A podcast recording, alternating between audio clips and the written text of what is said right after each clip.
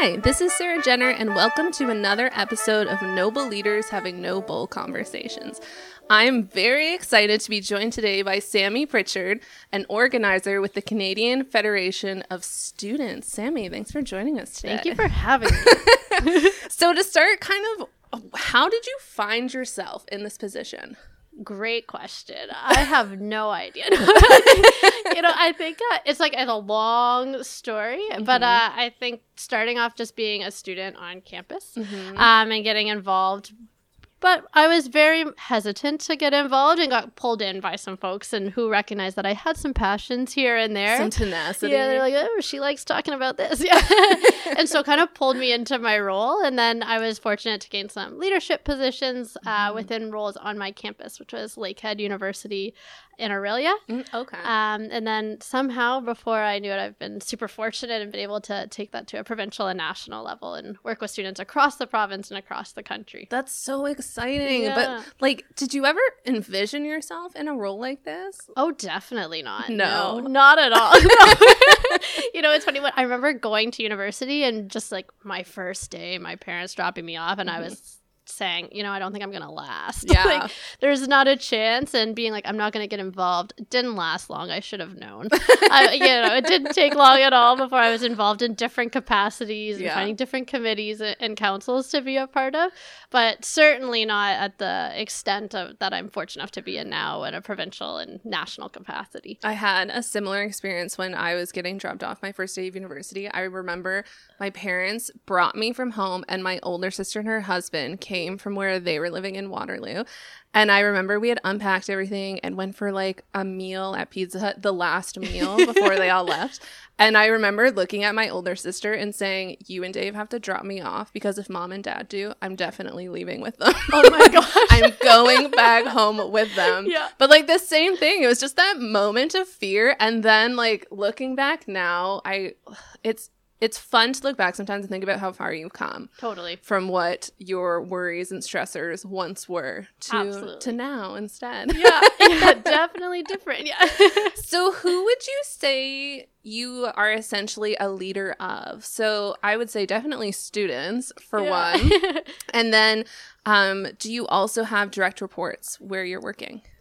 Um yes and no. Like yeah. I, I mean I work with like ultimately I take my direction from students across the country, which is they're a really kind of your boss. They're all my boss. yeah, as you know, last year I was a, in an elected capacity, and so as such, I had three hundred fifty thousand bosses across wow. the province. Yeah, um, who it's it's really an interesting thing when you have three hundred fifty thousand people who mm-hmm. are giving mm-hmm. different directions and different ideas and folks who are coming from different perspectives. Mm-hmm. So learning how to be malleable and adjust yourself, but uh, simultaneously being very open minded and mm-hmm. willing to mm-hmm. learn things that are out of your comfort zone sometimes, but so much in the comfort zone of someone else.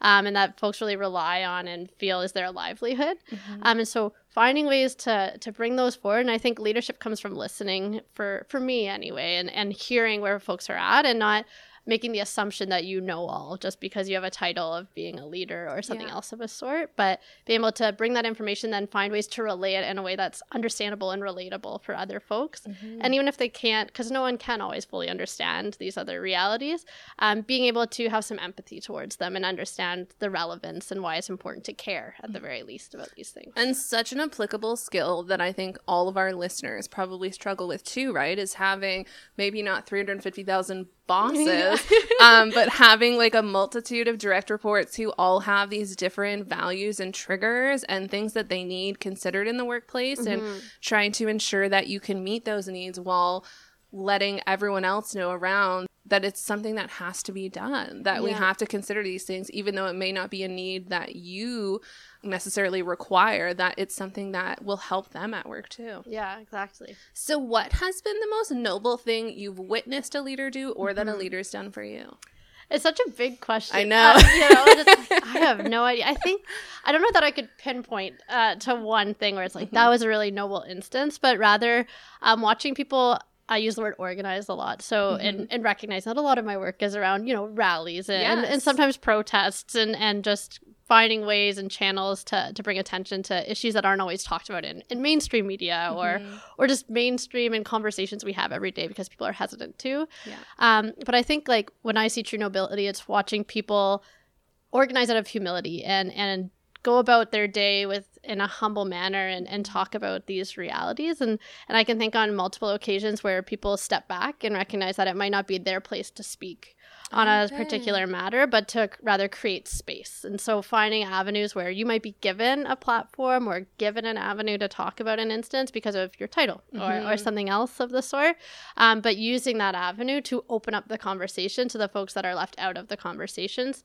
even when we're sometimes talking about those people. Yeah. so those have been really, really unique instances that I've seen. And it's especially, I think, uh, for me, admirable, and I, and I don't even like using that because I think it can be condescending sometimes, but, but admirable in watching folks create this space despite having earned these positions um, and finding ways to bring people into those conversations, mm-hmm. even though we're talking about those people instead of just giving them the space to talk about these things. Yeah, instead of just essentially taking that on and speaking for them, making mm-hmm. space for them to come in and finding those real experts who have lived these experiences and can truly mm-hmm. talk to them and give you a really clear idea of maybe what that's like for them and how you can help them address it or overcome it or support them in some way. Yeah. That's definitely. really amazing. Yeah. I actually love that. We haven't yeah. had someone talk about that yet, but it's it's so important mm-hmm. to and I think I mean, not to go into like the gender aspect of it, but yeah. as women, I think it's really important too that we've been taught, you know, make space for more women, but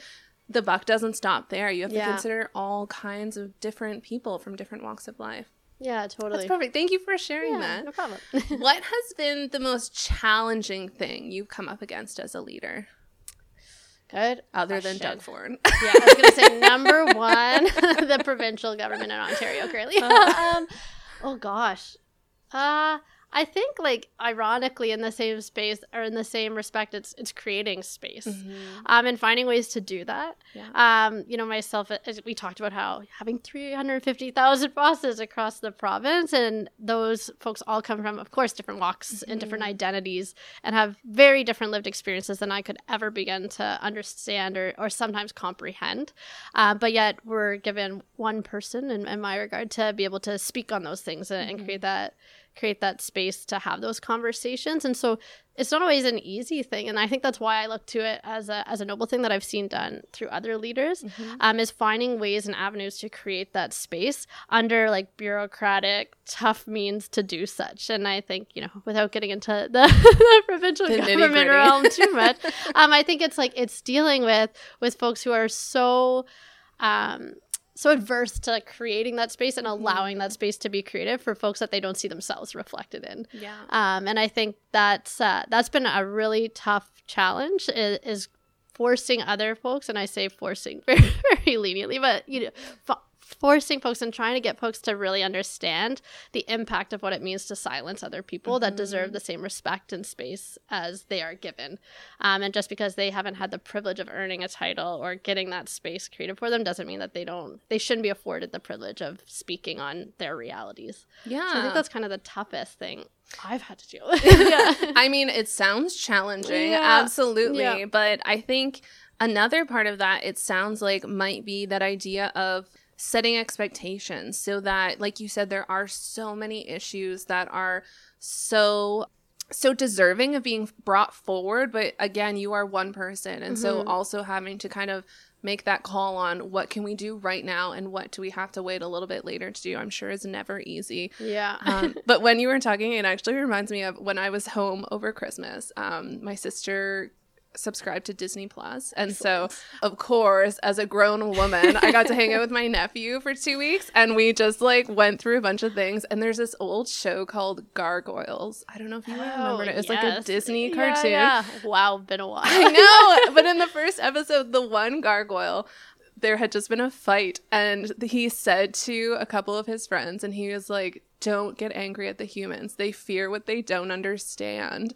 And I was the like, accuracy. what? the like philosophical yeah. aspect of this back in the 90s. They like you could tell it was even a struggle then and like coming to light now as well, especially yeah. with all the different platforms we have mm-hmm. where all of these different issues we hadn't considered are coming forward and now we can really get a better idea of what other people's lives might look, look like and the challenges they might have. Yeah, absolutely. So, my last question is Oh gosh, what was my last question? okay.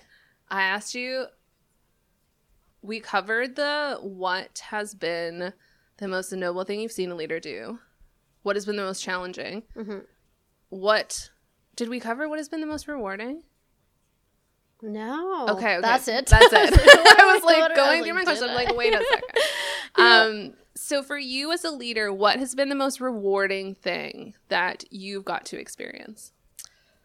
Oh, um, it sounds probably silly, um, but I think for me the most rewarding has been watching folks who I have very selfishly pegged as as leaders Mhm. before they might have realized that they were leaders Yeah. grow into the leaders that they they always were. And yeah. it sounds like so like silly and classic, but it's like watching some students that I saw in their first year university when I was just when I was an orientation leader and doing all the ridiculous things that Mhm. orientation leaders tend to do and being like I'm going to watch that one. Yeah.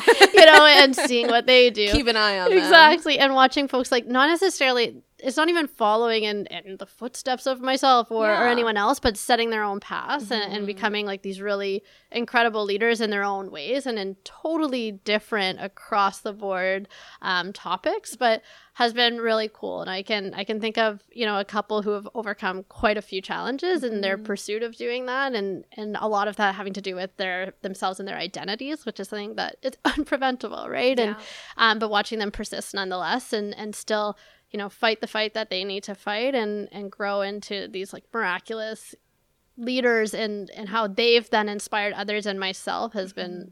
truly just like incredible to incredible to see. And i i feel like i'm very very lucky that i'm able to see that in a lot of people across the province and a lot of that is in respect to my role. And so it's so cool watching all these people grow in different ways and just knowing that you know it's fine. We're gonna be okay. You know, there are leaders everywhere and and it's they might not care about the same things i do in the same Mhm. ways that i do but i think that's that's the beauty of leadership is when folks are caring about so many different things across the board that's what continues to make you know our world a better place in different ways even if we don't always agree with those topics it's Yeah. at least encouraging conversations and encouraging space to be created for folks that need community and need space in different ways How would you coach someone who's in that position to n- nurture an individual to kind of come into their own and Mhm. really embrace their power, I guess? Yeah, I think like the biggest thing that I always tell folks is like don't take your it sounds ironic, but like, you know, it is like don't expect to be anyone that you've already seen Mhm. and don't look to me or whomever else and say like that's what a leader is and that's how I should be. Yeah. It's okay to point someone and say they're a leader, but that doesn't mean that that's only what a leader is. And Yes. and you can be a leader in different ways. You don't need to be the loudest person on a microphone at a rally or at an event Yeah. and just obnoxiously yelling or, or whatever else of the sort. And you don't need to be the key spokesperson. Mhm. Um, but there's leaders in so many different ways and different capacities. So be a leader in a way that suits you. And if that's quietly behind, you know, you know, I don't know, on a board of directors and doing Mhm. different things and finding ways, whether you're voting on different things or if you are just attending a rally and, and standing with a sign because it matters to you, or creating space for someone who needs help at the time by just being a listening ear, like that is leadership. And I don't think we can define leadership as one blanketed statement. And so I think for me, it's like if I can find ways for people to lessen their expectations of what a leader is supposed to be and rather just become the leader that's innately inside everyone in their own little ways that would be the way i would do it. How do i do that? I don't know exactly but i think it's just having these kinds of conversations with folks where it's talking to them about like so what matters to you? Mhm. and how do you see yourself reflected in that? I think that's such an important conversation because I'm thinking about like people we aspire to be like. Like you think about Michelle Obama or Mhm.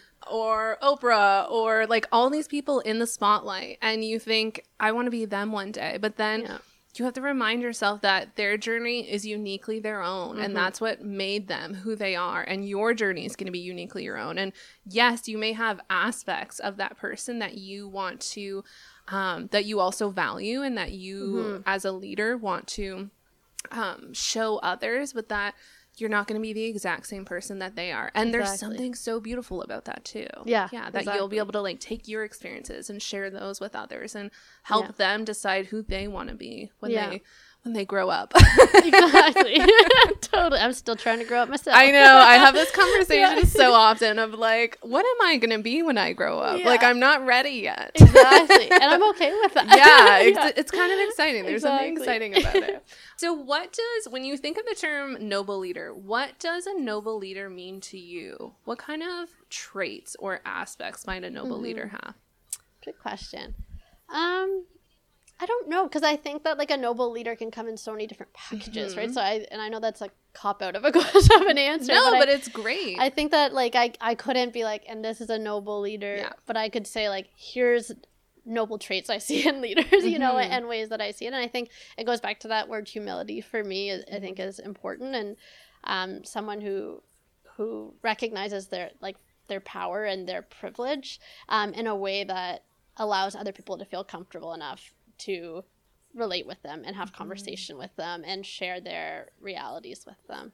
But I don't know that I could say, you know, here's a here's, a here's my top five yeah, list. I wish I did, but, but I think, you know, and, and people who create space and, and avenues for conversation, mm-hmm. like yourself, and, and doing it this way, like I think that's a great avenue for creating conversation that shows leadership. And i think that's noble that we're you're finding different people from all different walks to have these conversations and what matters to them. So there's different ways that you can point it out.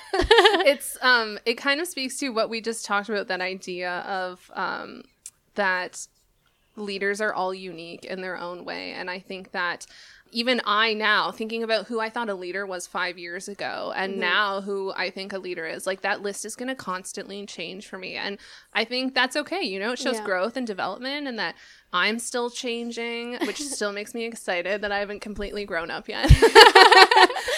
but yeah, I I love that answer. You're actually the first person so far that has been like, you know what? I don't really know if I could say what a noble leader is. Yeah. So I appreciate the diversity that comes from these conversations. Mm-hmm. I think they're so important because I'm sure there are many listeners out there who have felt the same way, but haven't heard that reflected in someone we've interviewed yet. So I appreciate you sharing that with me. Thanks.